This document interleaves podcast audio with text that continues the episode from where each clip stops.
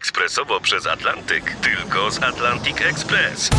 Z nami wyślesz co chcesz, kiedy chcesz, do kogo chcesz i to o 40% taniej. W Atlantic Express wysyłamy wszystko, co chcesz. 1 800 775 7363. Mienie przesiedleńcze, kontenery, paczki do Europy. Atlantic Express to 30 lat doświadczenia i o 40% niższe ceny na wysyłki kontenerów, samochodów i paczek. Ekspresowo przez Atlantyk tylko z Atlantic Express. Technika dla laika, czyli naukowe felietony profesora Ryszarda Tadeusiewicza w RMF Classic.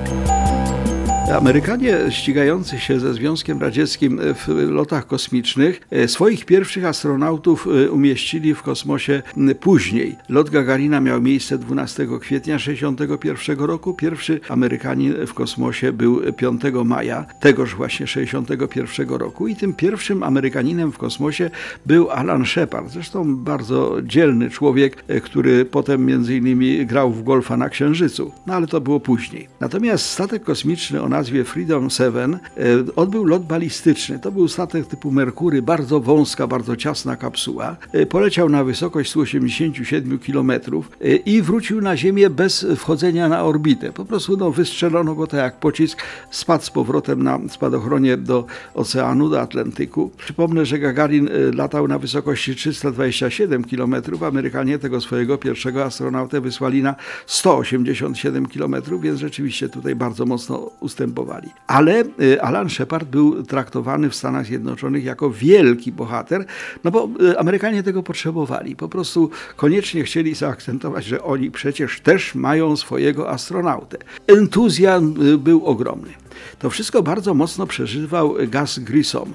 Virgil Grissom, który no, dla przyjaciół Gus, e, który miał strasznie ambitną żonę. Jego to po prostu skręcało. On był dublerem, mógł polecieć jako ten pierwszy, niestety poleciał Alan Shepard. No więc w związku z tym Virgil Grissom no, z ogromnym napięciem czekał na to, kiedy on wreszcie poleci i będzie też fetowany, no bo przecież będzie też bohaterem. No nadeszło to 21 lipca 1900 1961 roku. Statek kosmiczny, który Grissom nazwał Liberty Bell 7, one zawsze się nazywały 7 ze względu na to, że siedmiu było tych e, astronautów w programie Merkury. Liberty Bell 7 e, poleciał też w kosmos, właściwie w gruncie rzeczy tak samo jak e, statek Sheparda, ale były, były pewne różnice, mianowicie Alan Shepard oglądał Ziemię no, bardzo przez maleńkie iluminatory i przez peryskop, właściwie nic nie widział. Grissomowi zabudowano, wsadziono do jego kapsuły bardzo duże okno, więc oglądał ziemię, zachwycał się, opowiadał. Właściwie dziób mu się nie zamykał przez całe te 15 minut lotu. Między innymi opowiadał o jakichś stworkach, które krążyły wokół jego statku. Potem się okazało, że to były krople paliwa rakietowego. Grissom y, wylądował, po 15 minutach wpadł sobie powiedzmy do oceanu i tu się niestety zaczął dramat.